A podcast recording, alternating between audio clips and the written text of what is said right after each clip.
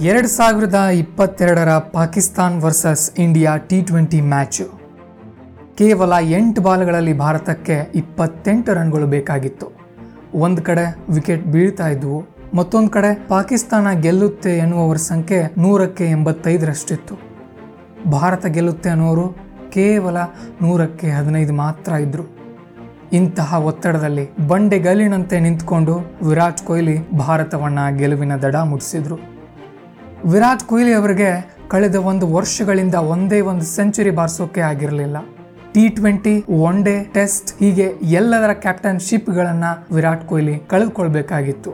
ಒಮ್ಮೊಮ್ಮೆ ಪ್ರೀತಿಯ ಹೆಂಡತಿ, ಮುದ್ದಿನ ಮಗಳು ಎಲ್ಲ ಇದ್ರೂ ನನಗೇನೋ ಖಿನ್ನತೆ ಕಾಡ್ತಾ ಇದೆ, ಒಂಟಿತನ, ಒತ್ತಡ ಕಾಡ್ತಾ ಇದೆ ಅಂತ ಕೊಹ್ಲಿ ಸ್ವತಃ ಹೇಳ್ಕೊಂಡಿದ್ರು. ಆದರೆ ಇವತ್ತು ಮತ್ತೆ ಟ್ರ್ಯಾಕ್ಗೆ ಮರಳಿದ್ದಾರೆ.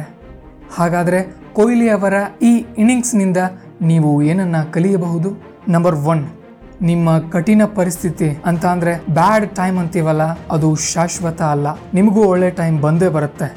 ನೀವು ನಿಮ್ಮ ಮಾತುಗಳಿಂದ ಅಲ್ಲ, ಬದಲಿಗೆ ನಿಮ್ಮ ಪರ್ಫಾರ್ಮೆನ್ಸ್ಗಳಿಂದ ನಿಮ್ಮ ಟೀಕಾಕಾರರ ಬಾಯಿಯನ್ನು ಮುಚ್ಚಿಸಬಹುದು. ನಂಬರ್ ತ್ರೀ ಕೊನೆಯ ನಿಮಿಷದವರೆಗೂ ನಿಮ್ಮ ಎಮೋಷನ್ಗಳನ್ನು ನೀವು ನಿಯಂತ್ರಿಸಲು ಕಲಿಯಬೇಕು.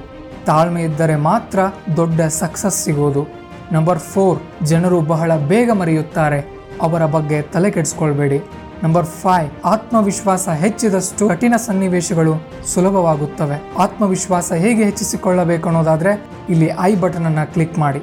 ನಂಬರ್ ಸಿಕ್ಸ್ ಎಲ್ಲರೂ ಭರವಸೆಯನ್ನ ಕಳೆದುಕೊಂಡಾಗ ನಾವೇನು ಎಂಬುದರ ಮೂಲಕ ನಮ್ಮ ಕೆಲಸದ ಮೂಲಕ ನಿರೂಪಿಸುವುದೇ ನಿಜವಾದ ತಾಕತ್ತು.